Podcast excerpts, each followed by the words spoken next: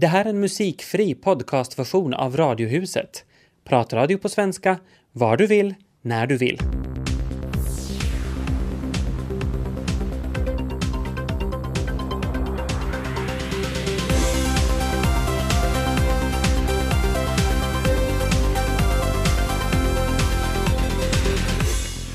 Radiohuset måndag pockar på uppmärksamhet tillsammans med Tobias Larsson i Helsingfors. Och Peter Falund i Vasa och vi håller er sällskap i radion fram till fem. Snö, snö och åter snö och inte lär det bli mindre av den vita varan den här veckan heller. Många gläds, andra fasar men att röja undan snön, hur svårt kan det egentligen vara? Nu kommer också olyckorna som ett brev på posten som vi hörde i nyheterna nyss. Och dagens gäst ordnar kurser i improvisation. Vem har nytta av att kunna improvisera? Och i vilka situationer? Välkommen till Radiohuset Nicole Hjält. Hej! Den här veckan håller du kurs i improvisation här i Helsingfors. Ja, det gör jag.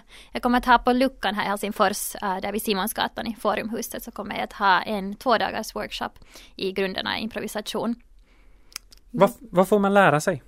Uh, man får lära sig grunderna i improvisation. Uh, jag har jobbat med någonting som kallas långform, som är det som egentligen bygger upp till um, ehm, vad Stjärnfall, min grupp, gör, som är så halvtimmes eh, till en timmes shower, uh, som är totalt improviserade. Men att det där, i den här kursen så kommer vi främst att lära oss lite teorin och filosofin bakom improvisation och sen att släppa loss, vara modig, våga lita på sig själv och på sin scenpartner och grunderna helt enkelt i vad det, vad det är att improvisera.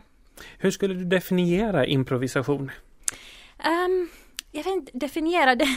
Det som uh, jag sysslar med så det kommer hemskt långt från um, vad Del Close utvecklade um, i USA på 60 och 70-talet. Och det är egentligen totalt improviserade um, föreställningar. Ofta roliga men de kan också ha slag av allvar i dem. Men det handlar främst om att bygga upp en uh, totalt improviserad show på olika, olika tekniker som man använder. Uh, det är ganska svårt så att förklara helt teoretiskt åt någon som, som inte håller på med det men att uh, ja, hur ska jag definiera improvisation? Uh, roligt, uh, spännande, skapas i stunden, um, interak interaktivt mellan publik och, och skådespelare. Hur mycket är talang och hur mycket kan man öva upp sin förmåga att improvisera? Ehm, det är svårt. Vissa anser att vem som helst kan improvisera. Um, jag tycker också att vem som helst kan improvisera. Sen handlar det, handlar det jättemycket om hur mycket man vågar lita på sig själv och hur, uh, hur starkt intresse man har. Att det där, många som börjar improvisera, speciellt internationellt, så har ju olika motiv. Att det är främst för att uh, synas eller stå på scen eller bli berömd eller någonting sånt. Så uh, där kan det vara ganska mycket, komma i vägen för att vara en bra improvisatör. För att det handlar jättemycket om att vara jätteödmjuk och lyssna på andra. Så um, om man är no om man är en hemskt så här empatisk person som tycker om att vara med människor helt enkelt så brukar man i allmänhet också ha talang att improvisera.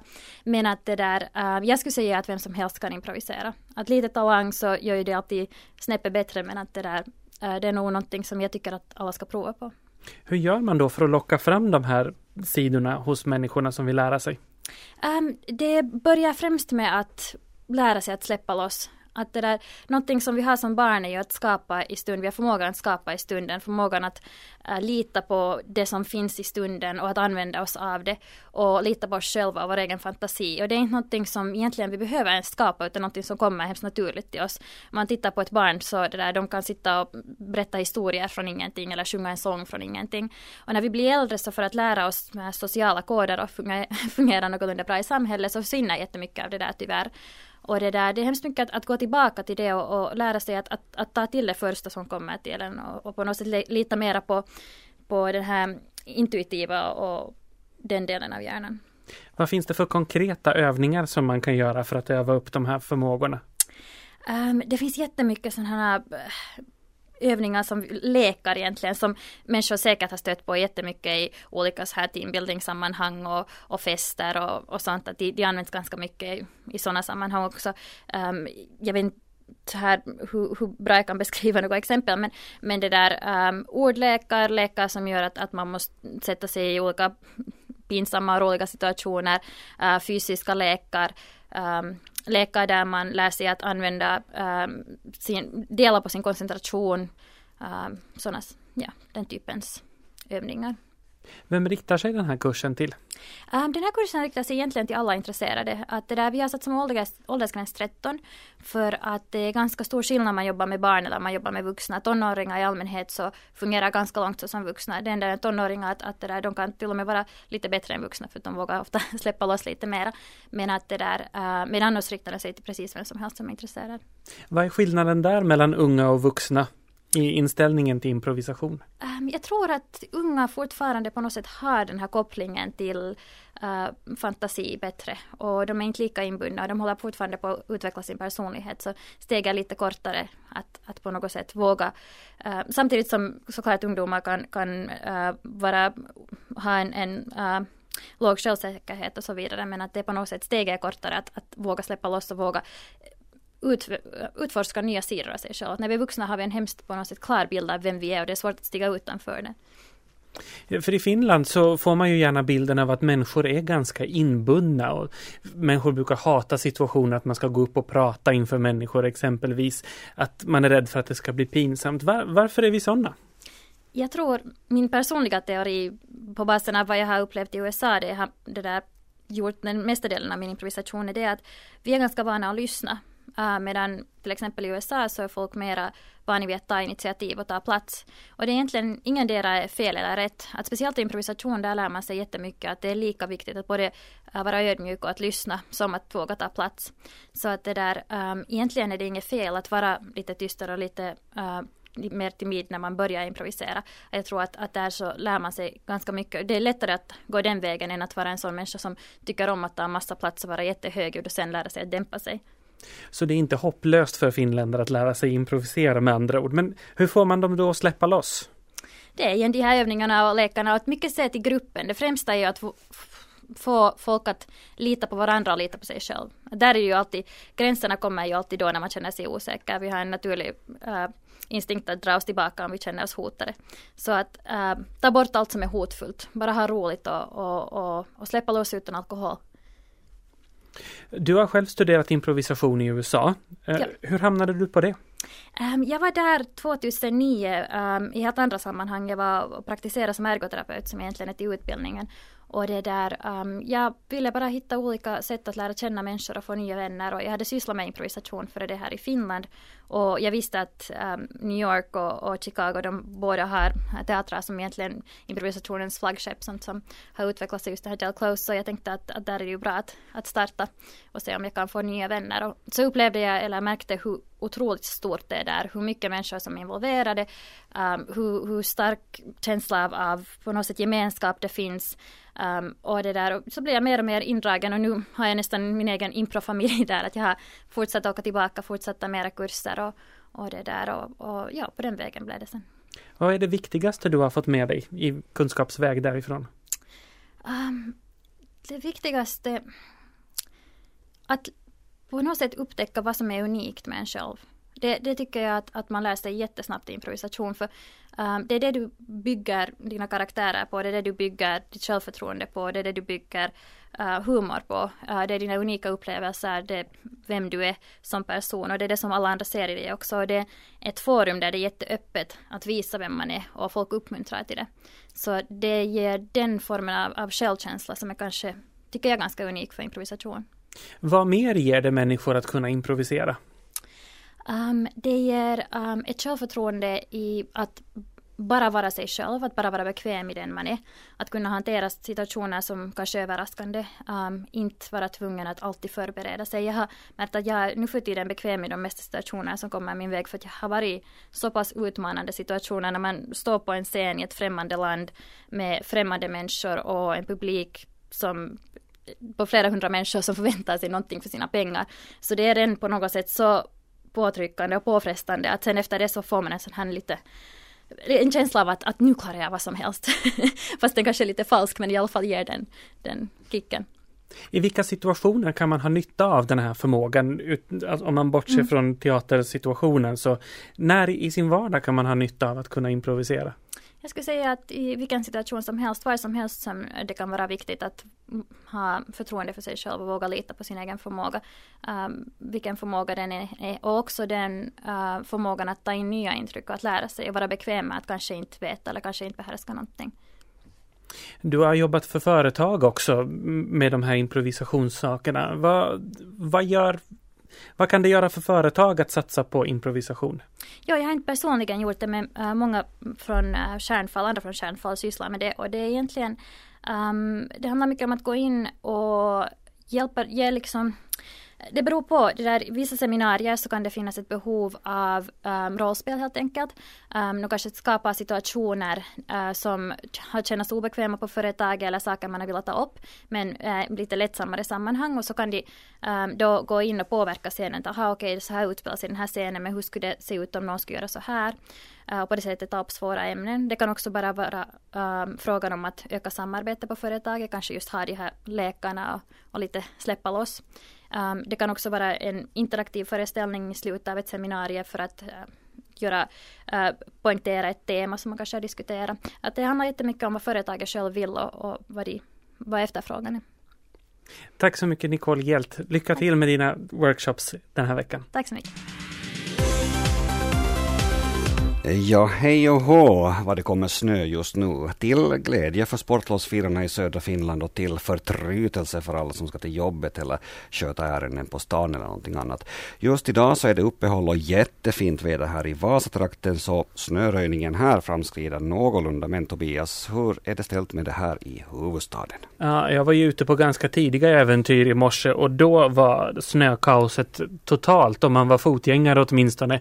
Eh, du vet när snö snö, när snön är upphyvlad så att man inte kommer fram. Man måste kliva över höga snövallar och klättra fullständigt och man är plaskvåt när man kommer fram. Mm. Men det är ju inte det värsta. Det värsta idag är ju att plusgraderna har slagit till och att det börjat rasa ner is och snö från taken. Och det gick ju så illa så att en kvinna i Töle avled mm. efter att ha blivit träffad av is i huvudet. Ja, hemska nyheter där och eh, så var det en annan också som träffades men som klarade sig. Ja, så vitt man vet. Så att var nu riktigt försiktiga där ute när ni går, går i, i trakten av högre hus. Vi är ju nog aldrig nöjda för först klagar vi på snöfria vintrar och när vi sen får riktiga doningar, ja inte det bra då heller. Men tycker jag, skärpning alla städer. Se till att den här snöröjningen fungerar hur det än blir. Eh, Sköt det då fast själv som förr i världen eller sätt hårda krav på underleverantörerna av den här tjänsten. Punkt slut. Jo, men jag menar det här händer ju varenda år att det rasar snö och människor skadas eller i värsta fall dör. Mm. Eh, jag undrar om de här husbolagen som ju faktiskt, så vitt jag förstått, är ansvariga för att röja bort snön från taket. Jag undrar om de tycker att den här besparingen är värd det i slutändan. Knappast. Och det kommer mera vitt. Vädergurun och meteorologen Juha För säger i Ilta-Sanomat att vi har fler snöoväder på inrullning den här veckan. Redan imorgon så är det dags för nästa snöskottarvals i så gott som hela landet. Och sen efter en mellandag, precis som man kanske får det färdigt röjt så där passligt retsamt, så kommer sen nästa. Och som inte skulle vara nog så sätter för på sig siarhatten och förutspår en riktigt stor snöstorm på intågande om en dryg vecka. Jobbigt, ja, visst, men härligt också för alla vintersportare. Och vart tog egentligen snacket om klimatförändringen vägen? Är du en sån där bioromantiker som älskar att sätta dig ner i en mörk salong och bara sådär älskar biografer? Jo, jo, jag är nog en cineast. Ja, jag är ju det egentligen i själ och hjärta, men jag springer inte på bio så himmelens ofta. Mm. Det blir någon gång då och då. Jag tror att det senaste jag såg var Sex and the City eller något motsvarande mästerverk.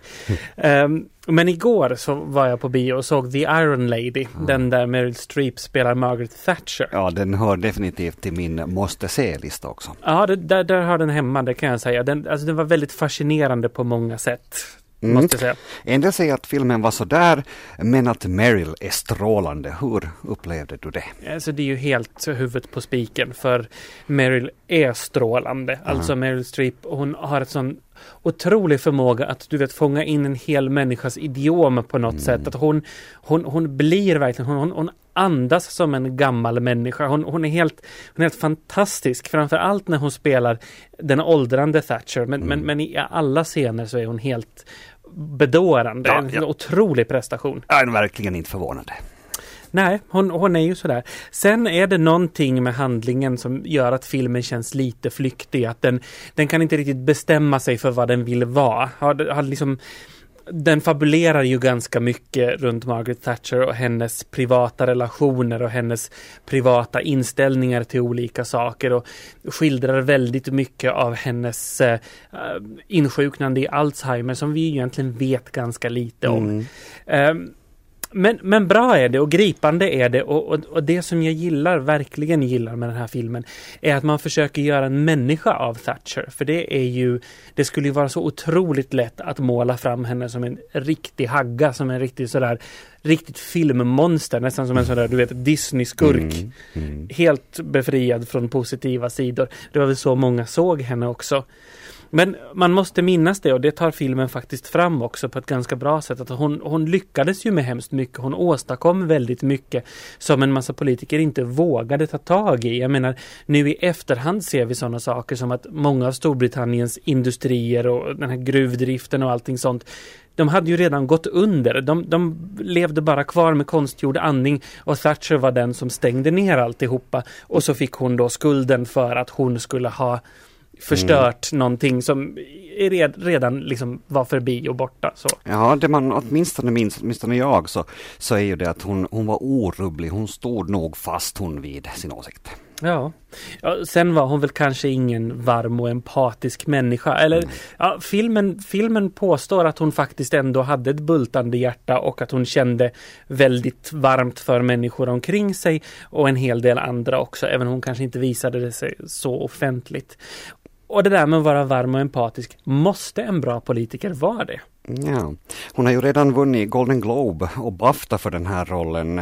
Oscarsstatyetten så är nog bara en tidsfråga i så fall blir det hennes tredje. De övriga fick hon för Kramer mot Kramer och för Sophie's Choice, båda drygt 30 år gamla värt tycker jag att notera. Mm, heja Meryl! Oscar, Oscarsstatyetten hör minsann hemma i hennes bokhylla och ingen annanstans. För mig personligen så passerar nog tyvärr den finska uttagningen till Eurovisionsfestivalen OMK förbi helt i skymundan av svenska melodifestivalen som nu i helgen fick Sverige att hicka till, tappa lördagsgroggen ur handen och blinka tio gånger för att förstå vad som egentligen hände. Men du vet säkert vad jag syftar på Tobias. Uh, uh, nej, vad skulle det vara? Var det något speciellt som utmärkte sig? Ja, det, där fanns ju ett bidrag som väl kanske inte riktigt liknade de andra. Nej, en frustande och uppskruvad Björn Ranelid, författarikonen får man väl nästan säga vid det här laget.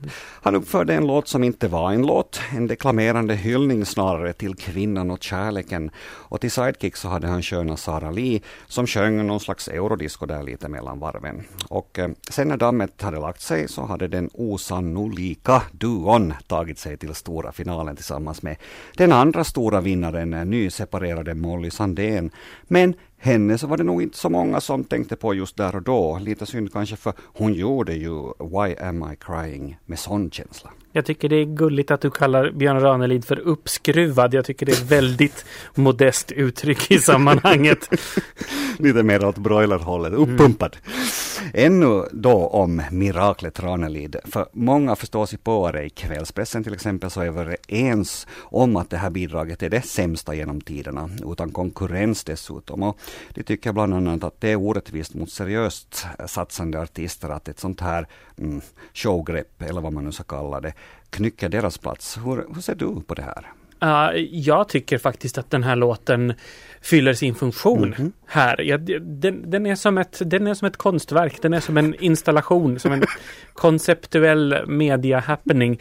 Uh, plus att den skakar ju om folk. Jag menar, hur många jättetråkiga formulaartade låtar har vi inte hört genom åren som inte gör någon skillnad varken till eller från.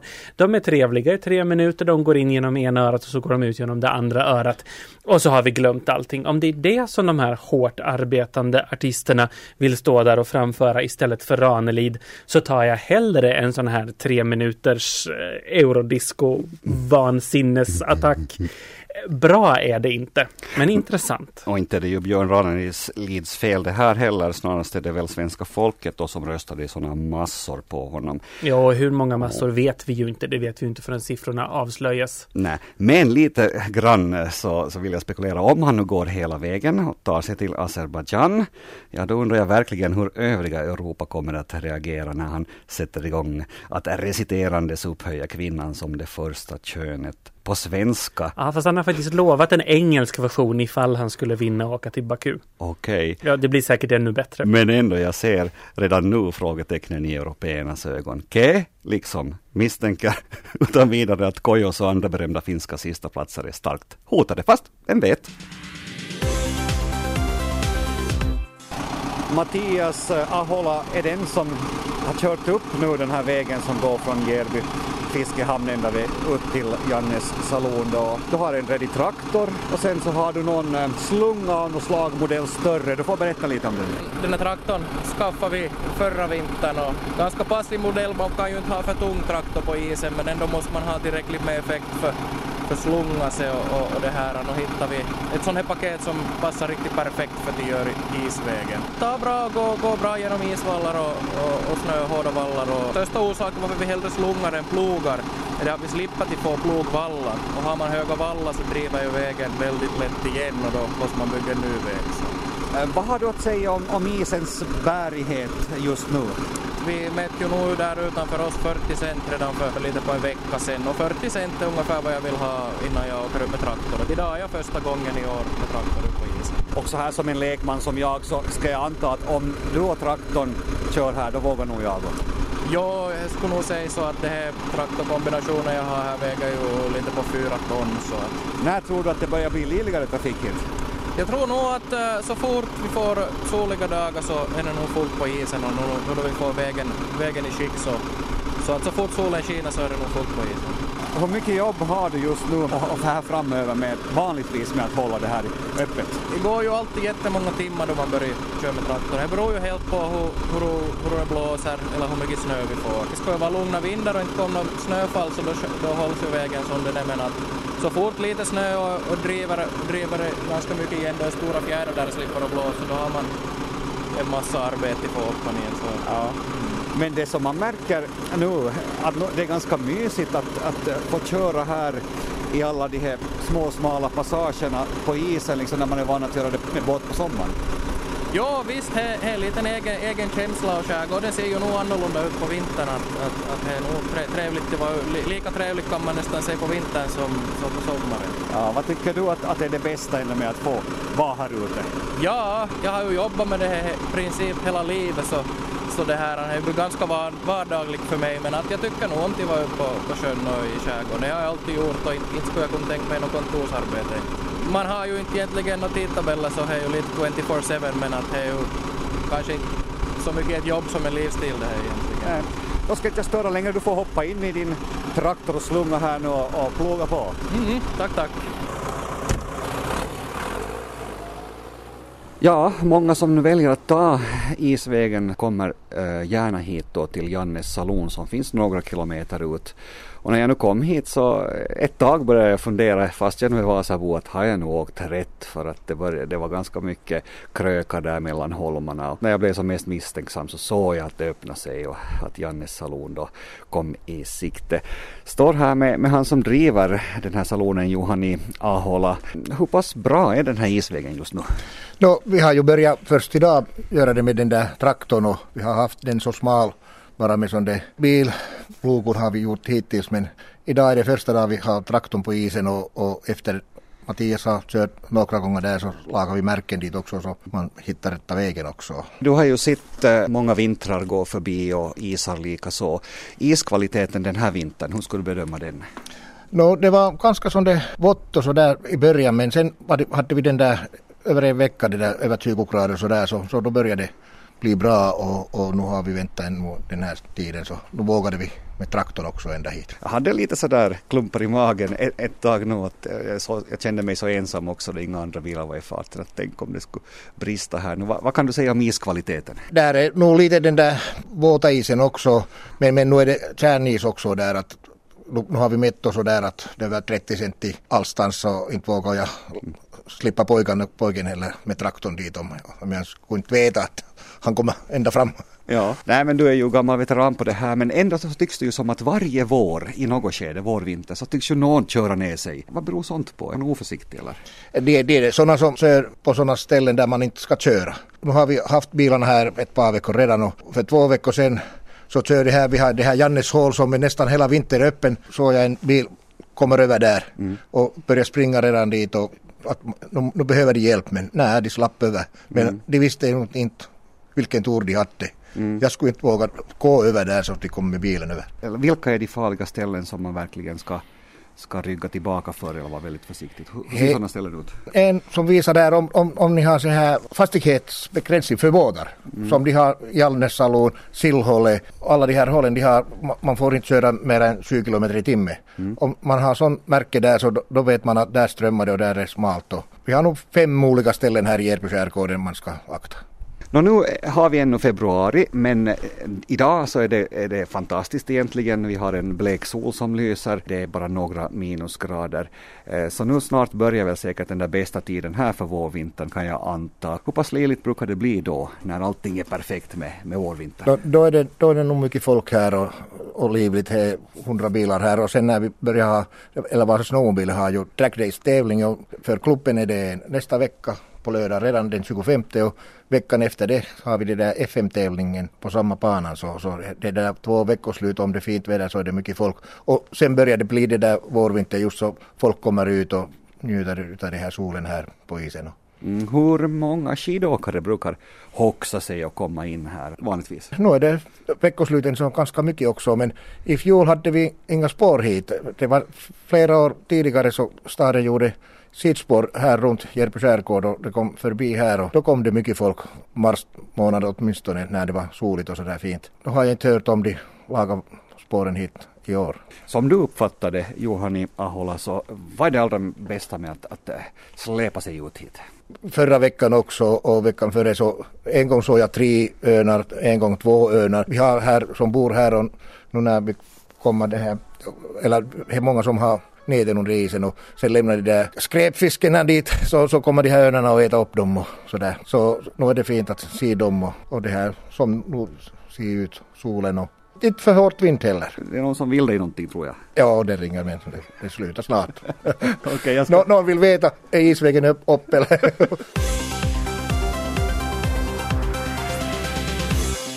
Det här var en musikfri podcastversion av Radiohuset som sänds i Radio Vega måndag till torsdag.